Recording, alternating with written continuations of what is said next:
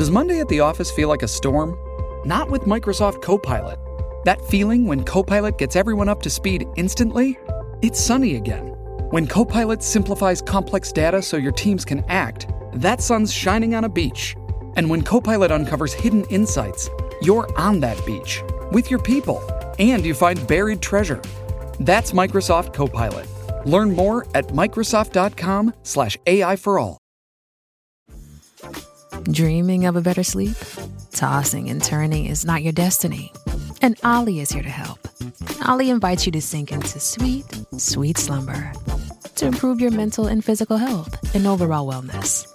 More than just melatonin, OLLY's ingredients help you unwind your mind for a delightfully dreamy drift off. Sleep is on the way at OLLY.com. That's O L L Y.com. Hey, Club Scouts, it's your host, Michael, and your super producer, Riley. Hi. Hi, everybody. Uh, we just wanted to come in up top of this episode. Originally, we had a brand new episode planned, but as life sometimes uh, uh, happens, uh, I had to fly back to my hometown of Kansas City for a family emergency, and it threw our schedule into a loop. Uh, so, we have instead a very fun Patreon unlock from BCC The Other Side. This is our chat with our favorite, two of our favorite guests of all time, Greg and Dana Newkirk, um, talking about their latest film, The Unbinding, which Riley, we highly recommend our, our Club Scouts check out. Yes? Absolutely. I think it's their best work yet. And Greg and Dana are just legends in their field. And They really are. This Yeah. is sort of the part two of the episode we had with them back in September. So uh, if you haven't seen The Unbinding, it's okay. You can listen to this without watching it. Uh, if you want to hit pause and go watch that, come back. That's great too. Either way, I think you're going to get a lot out of this episode. And Greg and Dana do not hold back. They have some really cool revelations about the movie and the supernatural in general in this conversation. Uh, Mm. Also, we mm-hmm. have some exciting stuff happening in the clubhouse this week. Riley, why don't you let everyone know what's going on? well, we've slowly been trickling it out, but it is now we've been, we soft soft launching, but now we are full hard launching the BCC YouTube. We're going to be going back through the entire catalog and posting every episode from episode zero, paired with a beautiful animatic. Uh, that is Yes. uh, just gives you a nice little little backdrop while you're listening to your boys. We had a friend of the show and fellow cl- Club Scout Derek uh, Cole uh, illustrate three awesome stills that are have been animated to accompany all of your episodes. So it's sort of like the BCC's version take on like Lo-Fi Cafe or Lo-Fi Girl. Uh, We're very excited about Yeah. it. We could not be happier with the way things have turned out over there. There's also other videos that we've unlocked from the Patreon over there. There's stuff that uh, we've just thrown up from our live streams over there. And we're also including a new playlist of listener uh, videos, eyewitness videos that people have sent in to us that have accompanied past L Files episodes. So there's a lot of content happening over on YouTube right now. And it really is starting to feel like a new wing of the clubhouse is being built. Exactly, I, I almost had erected, but uh, I thought it might be a little too dirty. It's not just another way to get the show, it's a whole new experience of the show. And it's including you guys too. So keep sending us your eyewitness videos. That's right. Yes, please do. Bigfoot Collectors Club at gmail.com. Even if they don't accompany an L files, we can put them up there. Just give us a little description of what you're uh, witnessing and capturing in that video. We want those videos. It's a really cool way to compile your guys' uh, footage into one cool spot. Uh, so there you go. Check out our YouTube channel over at youtube.com slash Bigfoot Collectors Club and uh, check out this episode of uh, The Other Side with Greg and Dana Newkirk. You can hear more episodes like this one over at patreon.com slash Bigfoot Collectors Club.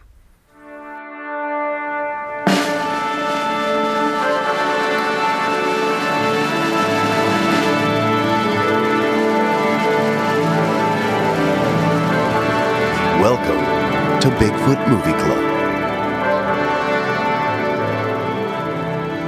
Well, hello, everyone, and welcome back to BCC The Other Side, the parallel dimension of Bigfoot Collectors Club. I'm your host, Michael McMillan. With me always is your alternate host Bryce Johnson. and our ultra terrestrial producer. Riley Bray. and welcome, Yes. Club Scouts, to a very special installment of Bigfoot Movie Club. It's not often that we have the filmmakers uh, No. of the movie with us in the clubhouse. We are joined tonight by the stars of the very new and very spooky documentary, The Unbinding. You heard them on Wednesday's episode.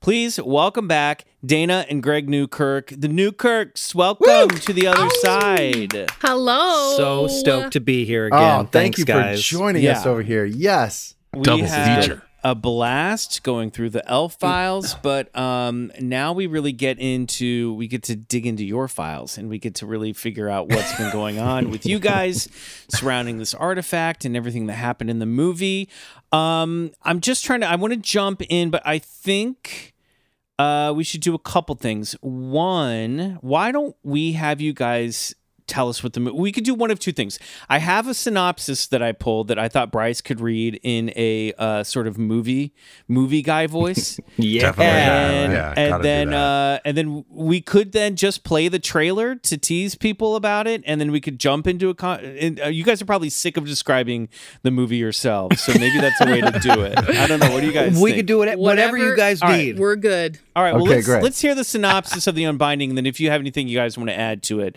before we play the trailer, let us know. Great. Here we go. After finding a strange statue in the Catskills, hikers become the target of chilling paranormal phenomena. As the activity escalates, occult researchers Greg and Dana Newkirk are called to uncover the truth behind the haunted artifact. Love That- it. That cues you right up. We're, we're just gonna hire you for that from It's now like on. you're a professional or something. Yeah, so there you go. That's basically the premise for the movie, although there's much more to the movie than Yeah, that. How much more? Very Um, simple, very simple couple lines, but Perfect. does the job. Yep, yep. So let's do this. Listener, if you have not yet seen the film, I suggest that you listen to this trailer and then you go watch. Where can people find it again? Remind everybody it's on everything, right?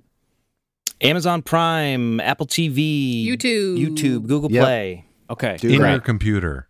It's In your it's computer. there. Exactly. Just go grab it. Wherever, however you're listening to this, you can probably watch it. So, Riley, why don't we roll the trailer, and then when we come back, we are in full spoiler country. Everybody, we're just going to Beware. get into it. All right? Watch this movie before you come back. Seriously, do yourself. yeah, a it's favor. worth it. It's great. All right, here we go.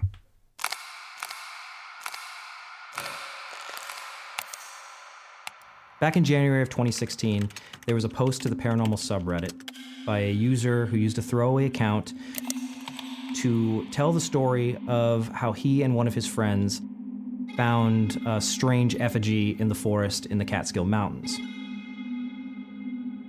They did what you're never supposed to do, and they took the effigy home with them.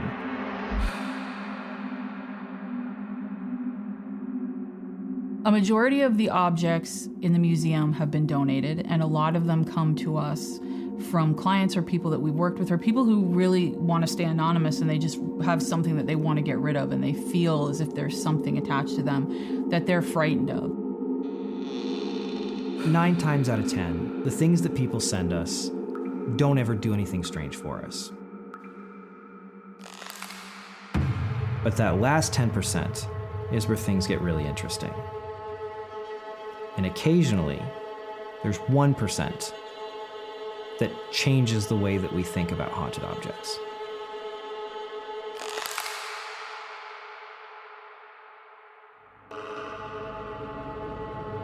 This turned into a way bigger ordeal than we'd ever anticipated.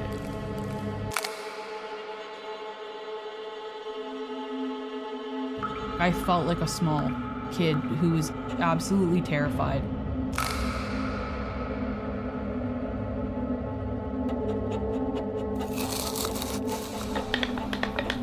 It seemed that the larger picture was coming into view. I mean, we basically promised the crone that we were going to take it back. I looked at Dana and I said, We can never do this again. We need to do something about this. Shut it. Never did I ever have anything happen like it did with the crone. I felt like I was literally looking at a living nightmare. We failed. You have no control over her, and you have no control over us. Then it became maximum chaos. Oh my god.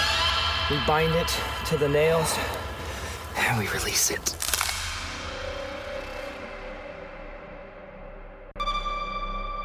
All right, you've been warned. We're getting into it.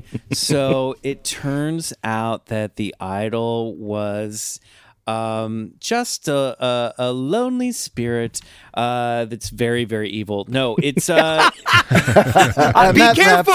Yeah. We, Yeah, spent, Michael. we spent five years making friends with her. Michael, don't ruin this now.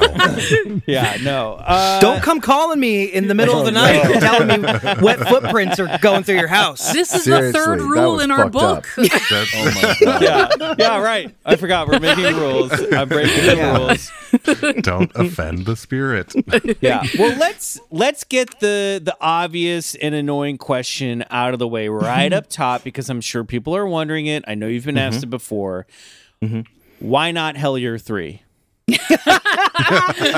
Well, fun fact: uh, if people watch the dates in this film, they'll see that this this actually all took place during Hellier 2 Wow. There are some scenes in the movie, in fact, that you'll notice we're wearing the same things as we were in scenes in Hellier 2 because Oh because no way. Yeah, we there's were doing the same thing uh, at the same time. Mm-hmm. So this this all happened uh, while we were doing Hellier 2. This was supposed to be out way earlier than it came out. Um, but we are working on Hellier 3. We are. I can tell Oh, you. wow. Okay, oh, We're wow. doing it All right n- right now. Yeah, we've Okay. been shooting. Wait, right now is this going to Oh, be no. in Hellier three? This is part of it. Maybe. Possibly. Maybe. We'll wait and That's see what happens. I scene. guess. Let's see what kind of synchronicities you guys can generate All during this great, great, conversation. Great, great, Okay, cool, cool, we'll cool. get it in. Cool. Um, great. Just hold off long enough to send you guys some uh, BCC merch. Maybe you can wear it during the movie Perfect. filming. That would be Absolutely. great. Who's to Okay. say we're not going to already? That's true, I will- actually. speaking of wardrobe, I did notice that sweet tin, Twin Temple T-shirt you were rocking. Oh Yeah. binding. we um we very in- intentionally I wore a bunch of witchcraft related shirts. Wow, that's very good. fitting. Yes. Oh, very on brand. So, where to begin with this movie? I, you know, let's kind of start at the top, I guess. You know, my question watching it is when, Greg, when you see a post like the ones that the campers put on Reddit, right? I believe Yeah. it was Reddit where you saw it, yeah. or or even when the artifact uh, arrived at your house. How do you know you're not, or do you do? You, do you, how do you know you're not being set up here? That this isn't some sort Oh, of we like don't. Yeah. LARP version of creepy pasta because that, that you know how how do you how do you know? I mean, it's an excellent question, Mm-hmm. and the the answer is we don't. I, I think you know we get pretty good at picking that stuff out, but there's a reason why we spend so much time at the beginning of this documentary talking about how most of the stuff that we receive never does anything strange for us, uh, and I think there's reasons for that. I know that there's people trying to pull our leg all the time, like it happens all the time, but. You, this one had so much weird stuff happen to it that despite like uh, here's the thing full disclosure i totally am ready for somebody to come out at some point after this movie is out because we're recording this before it's out and be like hey you found my art project congratulations or whatever you know Right. or, or Yeah. gotcha mm-hmm. Yep. But if you watch the movie, there's so much weird stuff that happens around it that Yeah. I think that it's it, it even paints an even stranger picture of how the phenomena may work if that's the case. Yeah. Even in Hellier, David Christie's not a real guy. He doesn't exist Right. there. He's Right. not a real person. The stuff that we experience after that is very real. Uh, so I don't I don't know. I can never know whether or not somebody's pulling our leg until they admit to it, if they ever admit to it. Uh, but I think that the phenomena that happens through these stories and because of these stories is the part that's really compelling to me. Yeah, and it's not like it's not like okay, if this wasn't some binding of uh, an old god by someone living in a cult in the Catskills, you know what I mean? If it's not, but it's still you still get results. You know, there's still Sure. activity. Then it's sort of like I guess when we were talking about earlier this week with the uh, with the with the L file where somebody wrote in about their fifth grade experience where someone drew a picture and then they, Right. ended up seeing the entity and then they see it a little like, Absolutely. I think I think what what where I'm going with this, and what I think you guys are doing as filmmakers is it really is start it it helps us reframe, and especially the unbinding helps us reframe how we think about and interact with these paranormal experiences, because I do th- seem to think that it there is something about this phenomenon that's like okay if you want to see a Bigfoot, you'll see a Bigfoot. If you want to see a hmm. ghost, you'll see a ghost. Or you know what I mean? You, but but it may hmm. not play by the rules. Sure. Yeah. Right. It may play by Yeah. the rules that you're inventing as you go along with your investigation. You know what I mean? And then what does that mean? That I think. I mean, I was just gonna say I was totally gonna agree with you. I think uh, more often than not, you see what we've seen over the years is people like when they're ghost hunting, for instance. If you have someone come into a location and they're ready to have an aggressive experience, often they'll have an aggressive experience. It's like so much of it is what you're bringing to the process. So you see, you see it when you're when you know what you're looking for. You can really see it happening. Hey, it's Kaley Cuoco for Priceline. Ready to go to your happy place for a happy price? Well, why didn't you say so? Just download the Priceline app right now and save up to 60% on hotels. So, whether it's Cousin Kevin's Kazoo concert in Kansas City, go Kevin, or Becky's Bachelorette Bash in Bermuda, you never have to miss a trip ever again. So, download the Priceline app today. Your savings are waiting. Go to your happy place for a happy price. Go to your happy price, Priceline. Shipping can make or break a sale, so optimize how you ship your orders with ShipStation. They make it easy to automate and manage orders no matter how big your business grows. And they might even be able to help reduce shipping and warehouse costs. So optimize and keep up your momentum for growth with ShipStation. Sign up for your free 60-day trial now at shipstation.com and use the code POD. That's shipstation.com with the code POD. Yeah, it's weird. It's weird stuff, mm-hmm. and I don't know. I've just this this movie was great for me just because I do feel like the narrative flipped, and obviously the thing that's going to be mm-hmm. in every Jason Blumhouse you know produced movie where the idol is evil and whatever's in it is evil and it's a demon, and mm-hmm. Ed and, War- and and Lorraine Warren have to cast it out. I Yeah. like that you do achieve a level of sympathy for whatever this entity is, as obviously you guys did too. When in this journey, because again, this is, you know, we're watching an hour and a half, but this is five years for you guys. When in this journey did you start to go, maybe what's here is not something bad? Maybe this is more of a friend than a foe? I mean, it, that was a gradual thing for Yeah. sure. And in uh, you know, I I've said this a couple times to people who've asked about this. I have a hard time watching the first half of the documentary now because my my beliefs about this stuff have changed so much. This hmm. whole thing was ironically I wanted to call it a come to Jesus moment, but it's not quite that. It's more a come come to Mokosh moment Yeah. where I'm I'm starting to realize that there are a few different ways that we can look at what we're doing. We are engaging with a hoax that is manifesting phenomena around us. Hmm. We are engaging with somebody's attempt to bind something that they thought was evil, some form of witchcraft, or we are dealing with something some weird other thing that is co-creating a story with us as we react to what we're hearing. Yeah. Mm-hmm. And that's the thing that I that scares me the most because I, I start to believe that that's what a lot of paranormal phenomena is. That's a much better way of getting at what I think I was trying to say earlier, which is it's sort of like the pheno- you and the phenomenon are creating the narrative at the same Yeah. time, Playing catch. depending Yeah. depending on what it's like Playing- that's improv, great. right? Yeah. It's an improv. It's an Yeah, improv. Sure. It's Yes, yes, and- you guys are Yes yes anding. anding one another. Whether this thing Totally. Oh starts Oh as God. a fake prop or Right. it Sure. begins as the real artifact, you know, and Sure. that's what I'm saying. I feel like that this is what this movie's making me that. think about. Ectoplasm mm-hmm. and exactly yeah, yeah. and and, and Right. i think that's what that's what when we started to realize what could have been happening and again any three of those things are are equally fascinating but that weird third that weird third idea won't leave my head the more that we deal with this and the more I think about things that we've gone through, that other people we know have gone through, that we see in some of the biggest paranormal stories uh, in history. Yeah. There there appears to be like a call and response. Mhm. And what I have seen a lot of, and part of the reason why we we we approached this movie the way we did, is I don't think a lot of people are following it to a good end. And so for us, we thought, okay, if this is beginning to manifest you know let's let's figure out a way to bring this to its natural end in a way that feels good to everybody Yeah. and then all of a sudden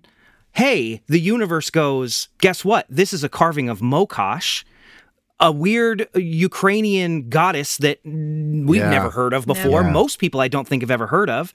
And then, hey, guess what? One of the biggest experts in Slavic paganism lives right down the road from us here in Kentucky.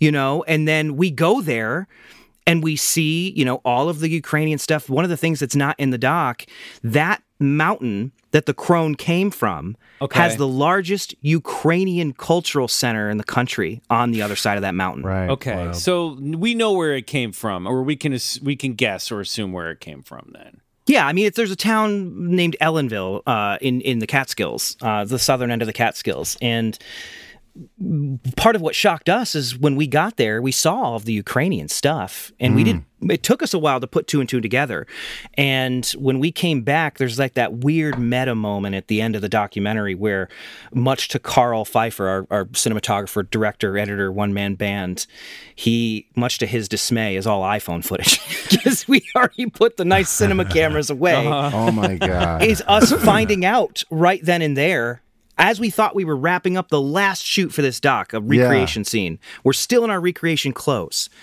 We find out, oh, well, there's this other thing too called the Kikimora, which sort of accompanies Mokosh in a lot of these stories, is an old woman, scraggly old woman, leaves wet footprints, really So tall, great. like spooky stuff like that. The Steals wet children, footprints, man. Yeah. Mm-hmm. steals kids. Yeah. so it's like you can see why we when we started to realize like okay if this is a call and response if we're playing catch with the phenomena let's f- finish this out in a positive way and then maybe people who watch this will start to have that same kind of experience uh, when they are engaging with the phenomena where they're careful what they feed it you know what i mean Yeah. Well, and you guys were so careful, and I'm sure Dana, this is probably where a lot of your expertise comes Mhm. in. I mean, because this very witchy object, but then you have sort of this this ability to sort of look beyond that. And you know, Mitch Horowitz used with to, it. Yeah, empathize Mm-hmm. with it. Mitch Horowitz used to have this idea that the old gods have been like dying for us to recognize them and come back into our lives a little bit. And there's energy Yeah. there. Do you think that? Uh, and, and and I think, you know, I love how you sort of eloquently summed up how you can get involved in sort of like uh, this thing becomes ritualistic in a sense, and it's almost like the sum of your guys' magic practice makes this thing. I'm, I'm, I'm getting off a tangent here, but I guess my question was: is how does being a witch sort of influence your approach to, uh, to use Michael's term, reframe this haunted witchy artifact? I think one of the things that started happening, and it, it really un, it was unfolding throughout this investigation, was this recognition. I think that you that all of us were really coming to in a lot of ways that our jobs as paranormal investigators or people who are retelling these stories, these stories of of high strangeness or of people's personal paranormal experiences that's a sacred role. It really truly is a, a sacred role. And and uh, at certain points in many of our ancestors, uh, it would have been a sacred role. This, the people who would have retold these stories would have been. Uh, responsible for them, and they would have recognized the the res- the, the responsibility that they have. but that's the thing. Took us a while. It did. It it really did. And so I think one of the things that really started to unfold in all of our minds was this recognition of the responsibility that we had. Uh, and and I think that being a witch and being being someone who is pagan and uh, is really close to many really close to to many kind of magical stories i think that i began to recognize the responsibility of of telling a story like this and Yeah. and what we needed to where we needed to be to to tell this story properly. And so I think that was one of the biggest uh, it, it was it was the most helpful thing. I mean, being an occultist and being a pagan, being someone Yeah. who's a magic practitioner, I, it was my wheelhouse, and so I, I f- I think I became a lot more confident as this investigation kind of unfolded, and we kind of collectively as a group started to recognize the the sacred role that we have as Mm. as people who retell these stories and share these stories and create create you know documentaries or television shows around these stories there's Yeah, there's I a weight to that. it there's a responsibility and and we're upholding a sacred uh, position all of us and no, so you get that. You feel that when you guys Yeah. you guys handle this w- with with such class and the responsibility that it comes sort of moving this whole topic of the paranormal forward, I think. Well- and you guys take such an authentic and uh, honest approach. It just comes out of every frame in the film. I think Um, too, like, and it, this is obvious in the movie as well, so it's not like I'm coming up with this idea, but it really does make me think about how, and you know, I grew up Presbyterian, uh, Bryce grew Sure. up Lutheran, Greg, I know you grew up uh, uh, Baptist. Baptist, and all of our horror and all of our paranormal stuff, at least here, I feel like in the in the decades that we're living living in in Western culture in the United States, it really is all funneled through this idea of good and evil based on Judeo-Christian thought systems, Yeah. right? Right. It Mhm. really is. You know, in a, in a way, it's you know. You could call it like Christian privilege, you know what I mean? Where like it's Sure. this idea of like there's the devil and there's angels and the angels are fighting the devil. view, yeah. and look, it works in some stories and it's great, but really we've barely begun to reframe and I don't want to use that term too much, but like we've barely begun to look at horror and look at the supernatural and the paranormal through through different lenses and not through that Mhm. perspective. I mean, we talked about this recently on the show um, with Ryan Sprague, uh, or about this idea of the you know the stuff that's happening with the UAP phenomenon at the Pentagon. There are so many people in the U.S. military that are highly religious and practicing Christians, and they don't want to look into this stuff because they think it's demonic. Hey, Demonic, for sure. they And I think be- that's a narrative They they we're might going be to see more of. We don't know. Yeah, we don't know. totally. But I don't know. I mean, you know, look, I'm just saying that when we when we stop and think about the way that stories are told, and especially horror horror is presented to us in in the generation, it, it is uh, it's so often the devil's behind it, and you need some Right. sort of angelic or godly power to banish that. Yeah. And we Mhm. we I like that this movie is starting to just flip that narrative and go, hey, we should look at this in a different in a different way. yeah. Yeah. nuance Nuance. we want more nuance and I, and. I, you know, our thing, our message has been for a while now. You know, I say it in the doc. I don't want to be the guy who comes in and drives your monster from out of your bed. I don't want to do that. I want to. I want you to solve your own problems, and I can tell you what I use for my problems and Yeah. how we go about this stuff. But the real point we're trying to make with not just the unbinding, but with everything else is a lot because we like here's the thing like you were just saying i think that the paranormal genre is is widely made and consumed by people who are part of that judeo-christian worldview. And that's just how it is. It's how it's been Yeah. for i think ed and lorraine warren were really a mm-hmm. big part of Yeah. pushing that narrative. Yeah, Yeah, laying that foundation for sure. Totally.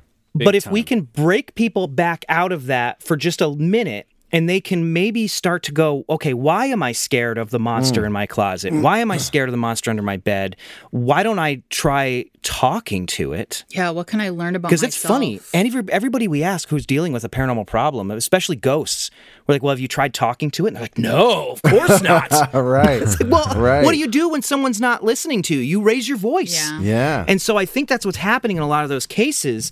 But the point is not to not to scare people, but to make them be curious. Because if they can become curious about the whatever's bumping in the night, Mm-hmm. then your neighbor who has a different maybe gender identity than you or religious belief than you becomes way less scary because Right. stories are how we interpret the world.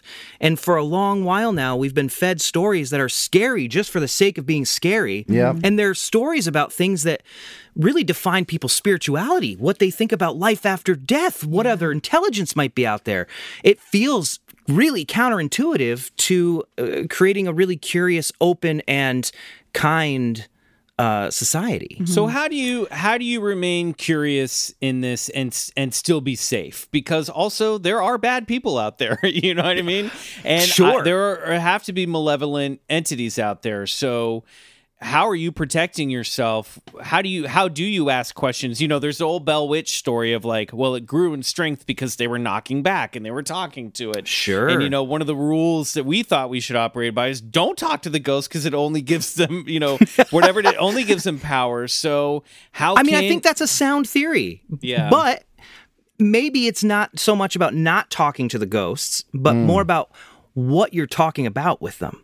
Right. So I think it's just changed the type of conversation that you're having with these entities. Because here's the thing I think that if we had gone the stereotypical route with the crone and we had, uh, you know, because the stuff we were experiencing was straight out of that Reddit thread.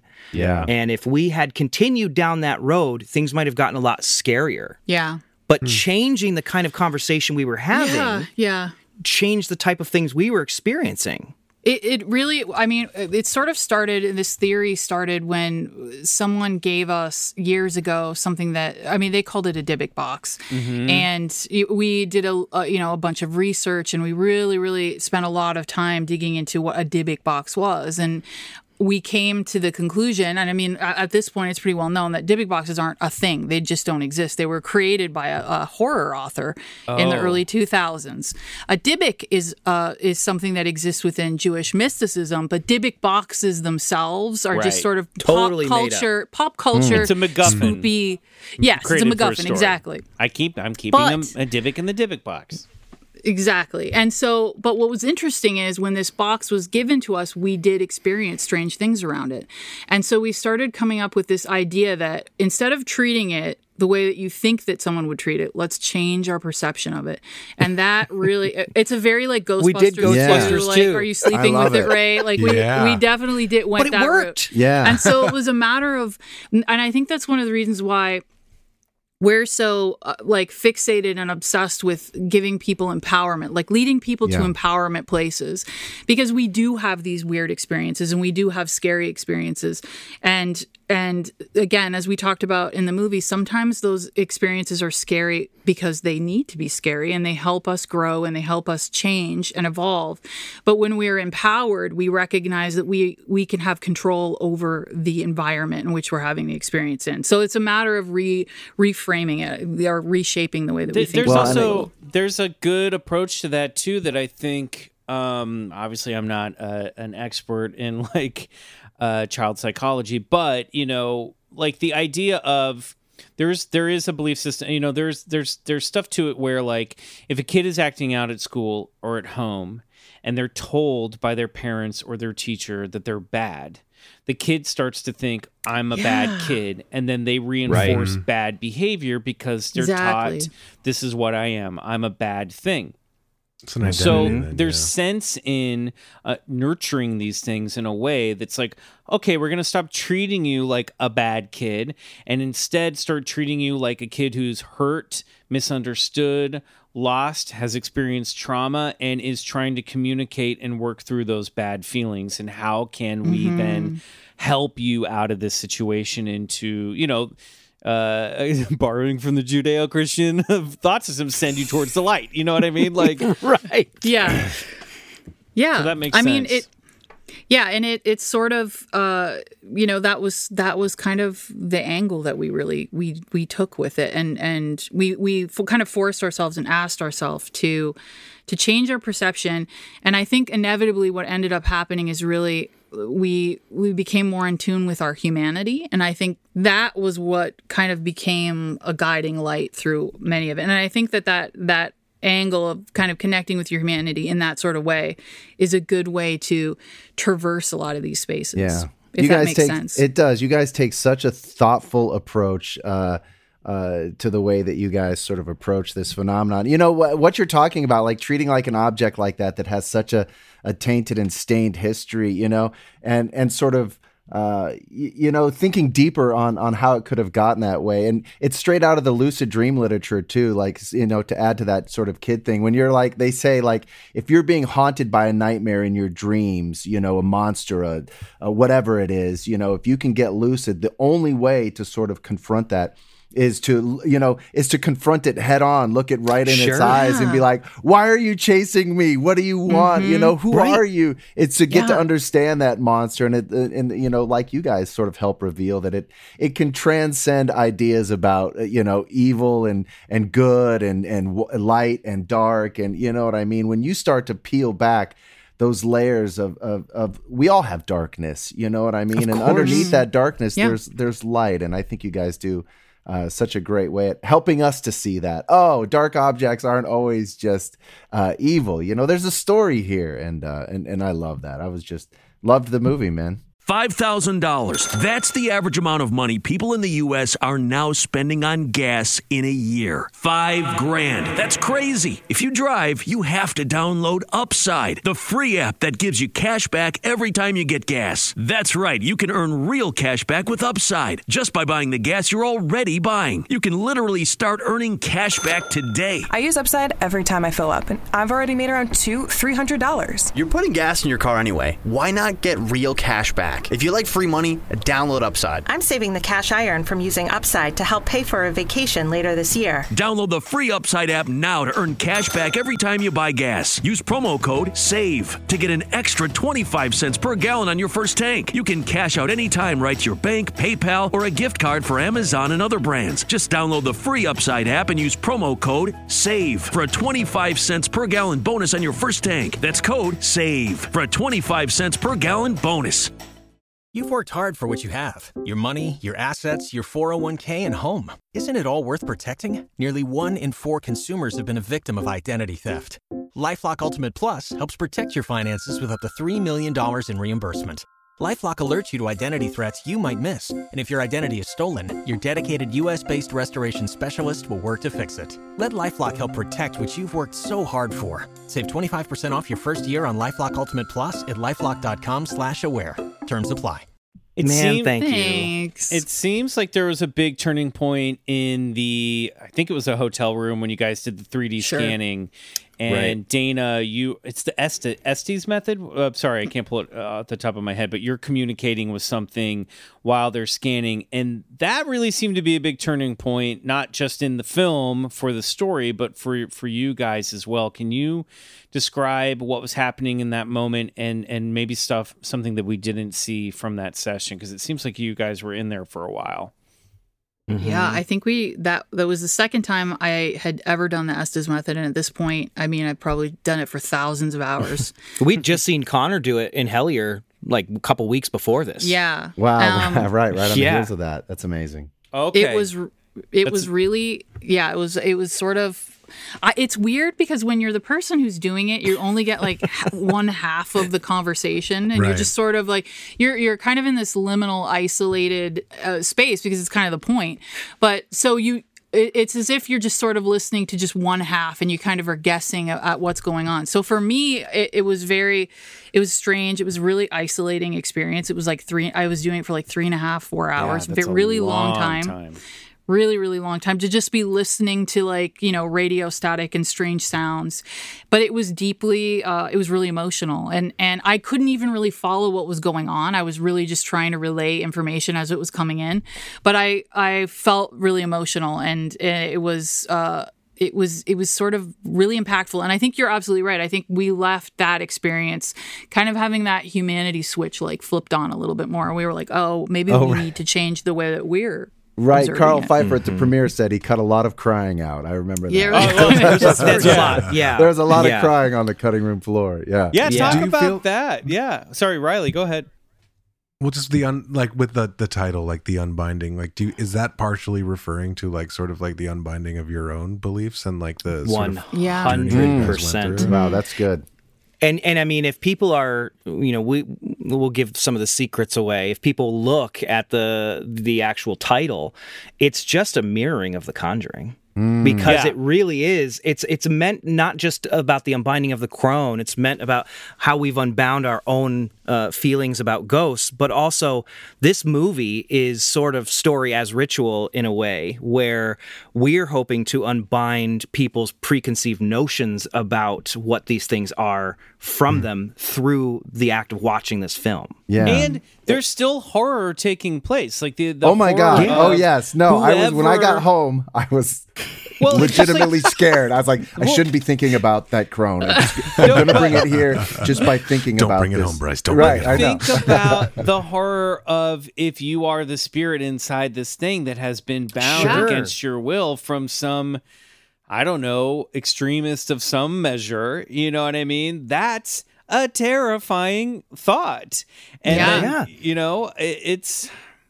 Do you and we guys set out we set out to make a horror movie Mhm. like that was the Mhm. idea when when we because originally this was supposed to be a half hour vignette that eventually turned into what our haunted objects podcast is which Mhm. was just supposed to tell like stories and Mm. themes attached to different items in the collection but when we sat down to do this interview uh karl was like this deserves a bigger a bigger telling like we can't just put this on YouTube. This has to be something that we do in a bigger way. Uh, it's too good. And so when we sat down with him to figure out how we were going to tell the story, we wanted to make a horror movie very intentionally that would bring people into this experience. Mm-hmm. Uh, who were expecting the stereotypical like Ed and Lorraine Warren story, but then like having it flipped on its head when they come back out so that every time that they encounter that stereotypical Ed and Lorraine story, they can't look at it the same way again. Yeah. At least they have new new tools and pot- potentially new a new element that they can can look through. and- yeah. Mhm. they, they have a new lexicon that they can utilize for those types of situations because we just really haven't had them. Like we've been talking about tonight. There's there's there's been very few alternative uh, viewpoints uh, that Yeah. are that are highlighted when it comes to paranormal high strangeness research just paranormal research in general so and, and as someone who i wasn't raised religious i've i've been an occultist and a practicing witch for a long time. But I, i've also been really lucky to have lots of friends who are from different places in the world and have different religious backgrounds than I do.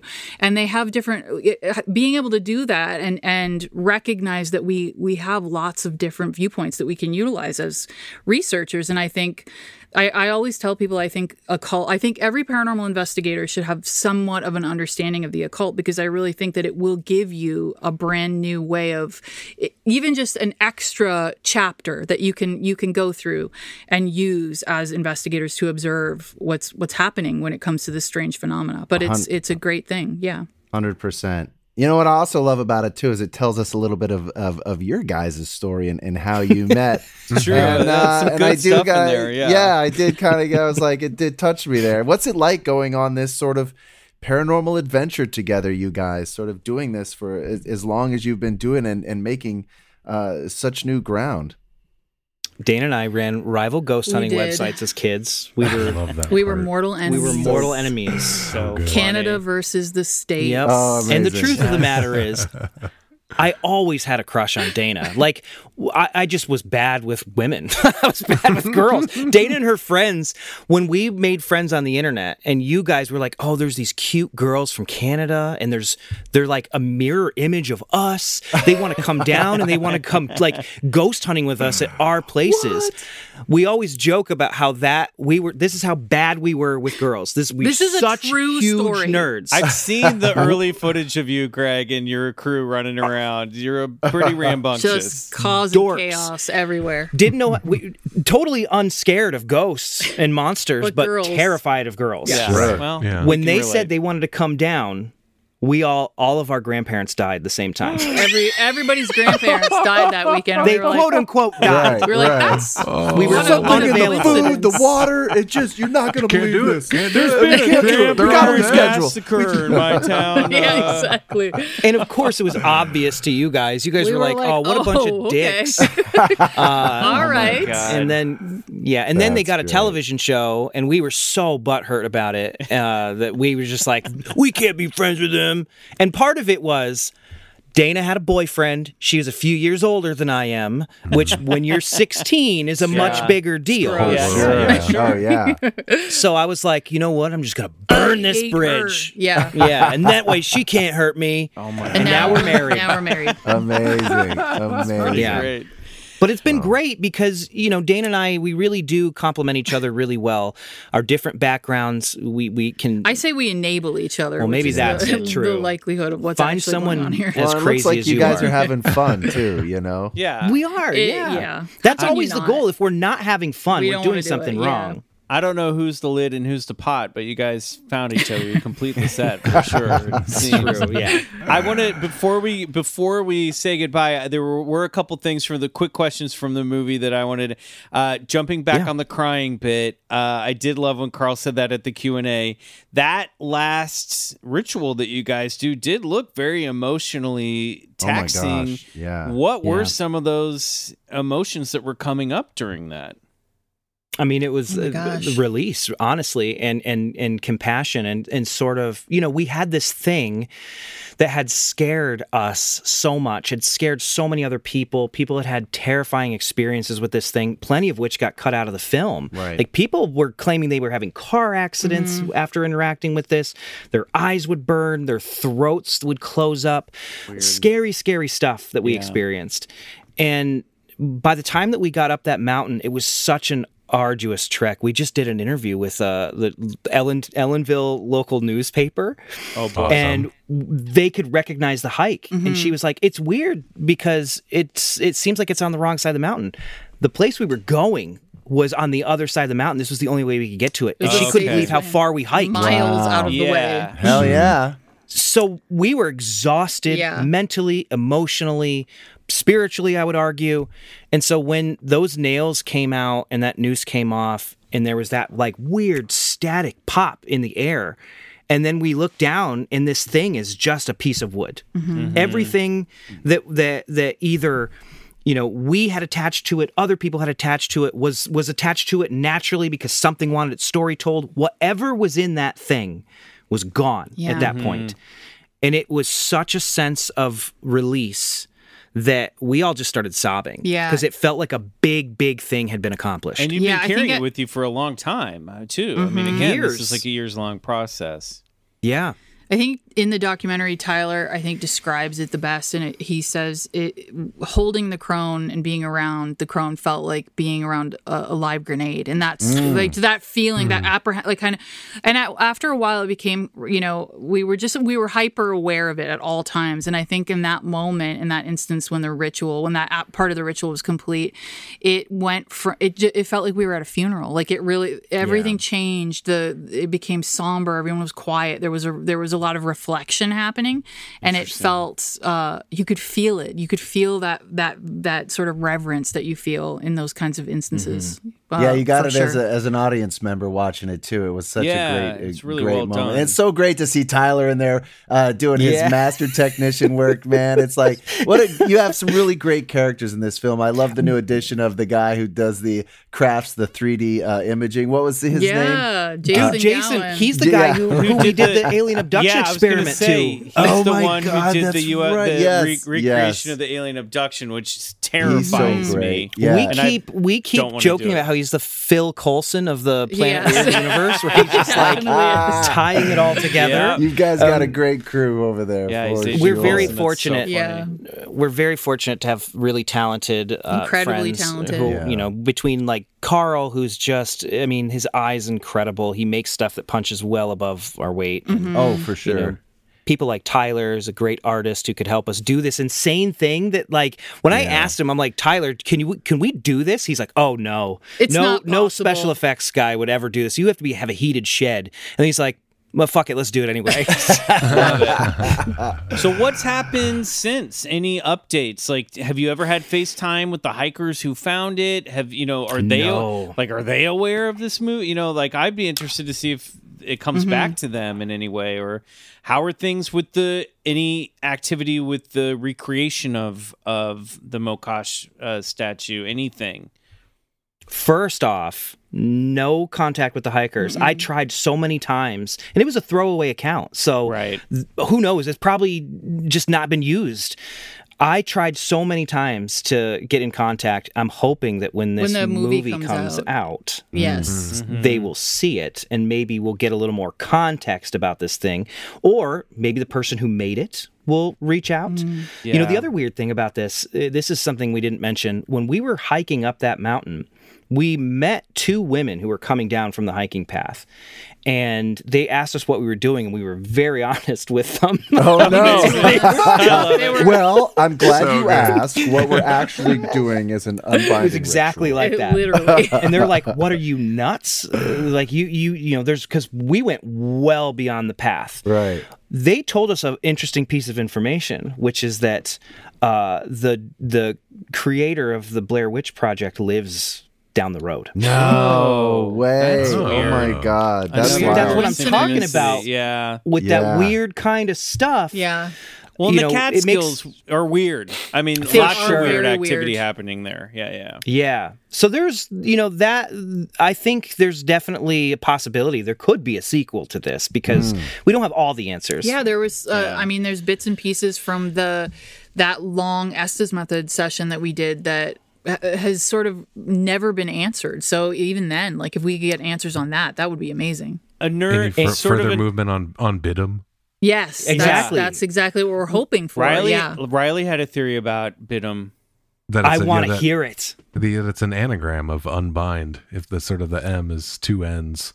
Get And the uh, fuck out of here. Are you serious? Oh my god! If you look at the title, Riley was looking at the poster and he Yeah, goes, huh. I was like looking. I was like, Bidum, B I D U M. Like if the M is Oh actually two N's, then it's unbind. And I was like, oh, it's like it's like calling out, like pleading, like plead, like unbind, unbind, unbind, unbidum, bidum, bidum, bidum. You know, Oh my god, Riley, it's like a you- Hodor scenario. Yeah. Right? Like, it's Hodor. Yeah. It's Hodor. Exactly. It's a what mirror. You basically, it's a Hodor. horror. Oh my god, literally. That's incredible.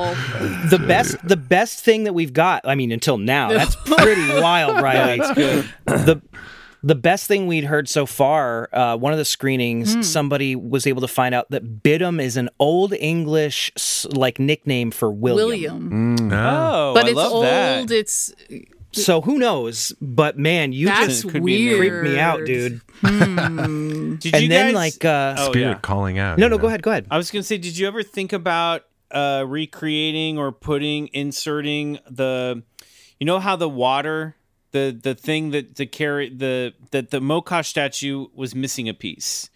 That was the Mhm. water Yes, the carrying vessel. right? The vessel. Did you ever consider Yeah. like plugging that into? You know, I was like, maybe they'll plug a vessel into there and see. If You know, that's a something great idea. We've not tried that, but I, what we're going to do, uh, kind of in that same vein, is the only pieces that we have left are the nails and the noose. The original, like, they just felt like the sources of the negativity. We want to put them in a, um, like a clear acrylic of the crone as to say that she is Right. holding them. Yeah, Right. uh, great. inst- Oh, instead of vice cool. versa. Mm-hmm. So that you can still see those original pieces when we have it on display, but it's inside her like ghostly form. Yeah, I like That's that. cool. I agree. Yeah. That noose looked pretty new to me. I feel like Very. that. Yeah. I feel like this thing was freshly bound before. Yes. It was And here's- bound. The only that. place we talk about it in the doc, the we went to so many like we went to like Lowe's, we went to uh, you know the the what do they call that the Hoover Do It Center or whatever it's called? I don't know. All the different little uh little hardware stores to try and find the exact nails and the exact noose and we couldn't find them anywhere. And it was by luck we went to Walmart just to see and they were both the same. That's So- incredible. I love and that. The, the only big store at the base of that mountain is That's a Walmart. It makes it creepier that it's a Walmart. It does. You It know what I mean? Adds That's a like level. Walmart Kinda, yeah. I like Yeah. that So level. creepy. It gives sure. you that like serial killer Really. going out to buy Uh-huh. duct tape feeling. No, you you know what it is, Michael? It's like, oh, this is plant. really happening because people people shop for that type of shit at Walmart. You're like, oh, oh, this is real. It's real. It's real. Yeah, it's shit just got You know- real. the other question you asked was if we'd experienced anything strange afterwards. The weird thing was there hasn't been any. There's little kind of like hints here and there, but the craziest stuff was happening while we were shooting the recreations. Yeah. Mm. While we were shooting the recreations, everyone was getting drops of water Like- on their head and down their neck Do to like the that. point where out you of could, nowhere. out of nowhere. This is indoors. I think Karl was editing at some point, and a droplet of water just No, landed like no, onto no, the no, palm, no. like top of his Yeah, hand. that's Yeah. wild. there was a lot of that weird, out of nowhere, dripping water no, stuff. No, no, no, no, no. There's a friend of ours who is a screenwriter, and before the doc was ever like, we hadn't shown anybody. No one knew about Mokosh. No one knew about any of that. He saw one of our presentations uh, at a at a, a paranormal event, and he came up to us and he's like, "I think this could be a really cool horror script." And I was like, "Well, you know, I mean, I trust you. You're a friend of ours. Go ahead. You can take a crack at it if you want. But there's some stuff you should know about this." so we told him before anyone else. And I think he misinterpreted what we were trying to tell him. Uh-huh. And when we read the first draft of this, Mokosh was the bad guy. and I Like, immediately called him up and I went, "No, no, no, no, no, no, no, no, no, no, no, no. You can't do this. You can't do this. Right. We've spent too long making friends with Mokosh. And you know what he said? He was like, I was just getting ready to call you because as soon as I sent this off, I had an infestation of water bugs in my Oh, house. fucking No. crazy. Oh. in LA. In too. LA. Yeah, I that's don't weird. like any weird. of this. No, no, no, no, no, no. So uh, that's why I was like, careful, careful, Yeah, Mike, yes, careful. sir. Yeah, Yeah. no. Huge, I- fans over here, Mokosh. You love your work. just a joke. I was being That's so ironic. great. No, you do well, get that feeling, like even coming home, you're like, okay, there's there's rules to thinking about that that thing. You know But what I, it is? I, go ahead. I, I really do think that you know regardless of whether it was this was a manifestation of all of the projections people put on it whether Sure. this was something that was already existing there or whether it was you know something else I really do think that this time and place was a time and place when Mokosh is trying to reemerge or make her mm. presence known to a wider audience. And it's very funny to me that no matter how wildly different the projects that we're trying to make are, you know, one of them's about goblins in Kentucky, Yeah. one of them's about a, you know, weird crone in the Catskills. They keep coming back to old gods. Yeah, I was It seems that thinking the the old same gods are thing. trying Yeah. to come back. I love this. I mean, some of the stuff that we're doing in the third season of Hellier is even weirder in that aspect too. Yeah. Uh, which is the most anyone knows about Hellier 3, by the way. Yeah, oh my So god, true. amazing. It We're keeps behind happening. the paywall here. It's cool. Yeah. It's cool. There- yeah, it I keeps love that. happening. So I don't and I don't know how to explain it other than there are there are intelligence out intelligences out there that really want their stories told and I don't think they've been told for a while. It feels cyclical. Love. It feels like the the timing of the old guard is ready to Mm-hmm. come down a, a, a little bit, and there's a new emergence, and it has this divine feminine undertone too. And uh, I- Sure. I, I, I liked I like this reemergence of the gods. Uh, Me too. is- Stuff. This, is great. I So- also couldn't help but think about just like everything that has now happened in Ukraine since you guys started making this film and this idea of this divine feminine old god being unbound from like ancient Ukrainian belief like before this horrific war starts Mm-hmm. happening. You know, it's just like it's You I can't mean, not think about it watching the movie. you can't not make. Yeah. draw Yeah. that connection. Yeah. Yeah, just like whoa, that's a strange, a connect, strange synchronicity, strange, uh, whatever you want to call it. Mm-hmm. we we could have we know we could have pointed more attention to that, but it felt it didn't feel like to it was exploited. ex- it felt No, you don't exploitive. yeah. Yeah, we you just don't wanted have to let it be. We're thinking about it. Yeah. I think you know? people It's but there. there are articles, there are news articles out there about how Ukraine has embraced their old gods through this conflict, Oh, and one that's- of them is yeah. Mokosh. That's hmm. fucking rad. And that It's really it seems that archetype Yeah, is it is is. reemerging, not just there, but in other parts of the world. Maybe because it's really needed right now. Yeah. It's that nuance, right? It gives us with new with reintroducing ourselves to these archetypal kind of experiences. We we have new we have that nuance. We have we have the ability to to move through life with with new ways of looking at things, and I think that's a really beautiful thing.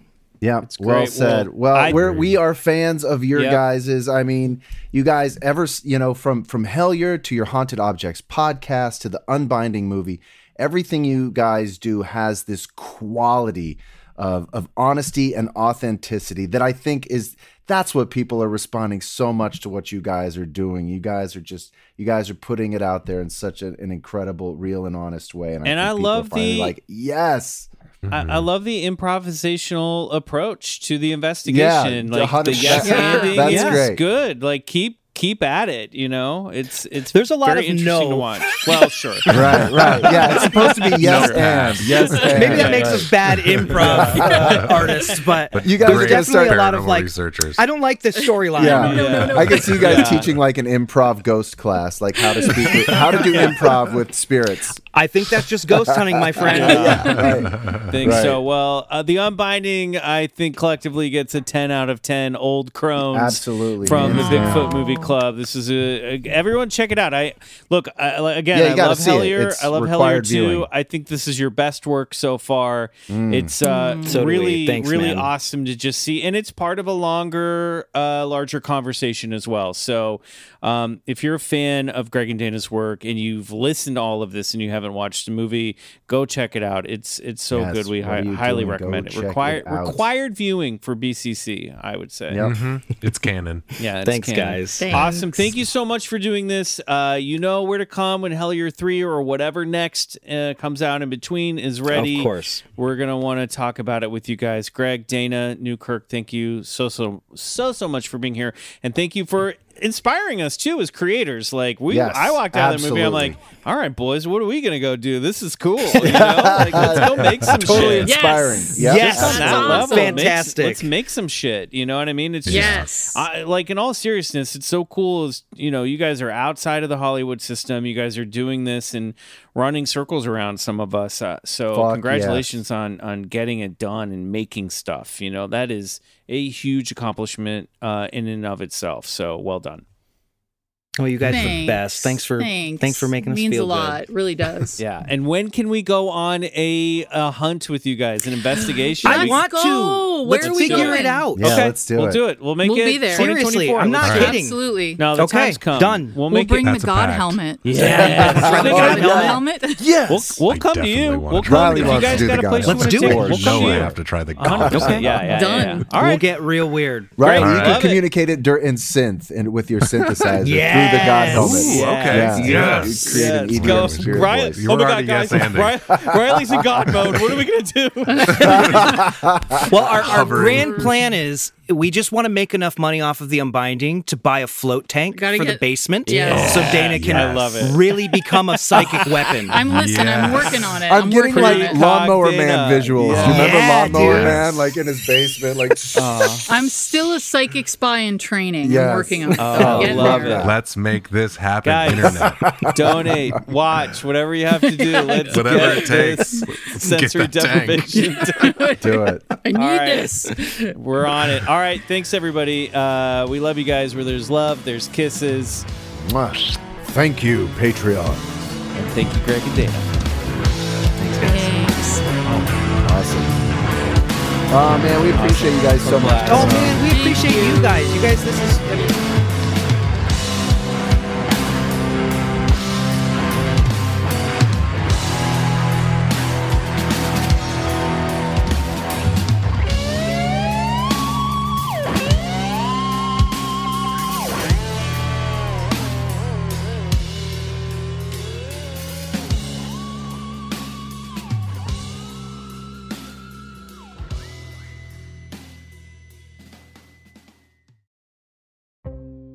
Hey, this is Eric Molinsky, host of the podcast Imaginary Worlds. Each episode, I explore different sci fi fantasy genres, talking with filmmakers, novelists, game designers, cosplayers, comic book artists, and anyone who works in the field of make believe. I also look at the fan experience, asking, why do we suspend our disbelief? You can subscribe to Imaginary Worlds wherever you get your podcasts. Hey guys, Heather Ashley here, host of the Big Mad True Crime Podcast. If you're looking for a true crime podcast with all of the details and none of the small talk, you have found your people. Each week, we dive deep into a new case and learn everything there is to know from getting to know the victim and the impact their case has had on those around them, to the investigation into what happened to them and who is or might be responsible. And if the bad guy looks like he might drink whiskey by a dumpster or has the social skills of an ogre, we say it because we were all thinking it anyway. As the name suggests, we get big mad over true crime, and I would love to have you join our incredible community of listeners with big hearts and zero time for small talk. Subscribe to Big Mad True Crime anywhere you listen to podcasts and listen to new episodes every single Monday.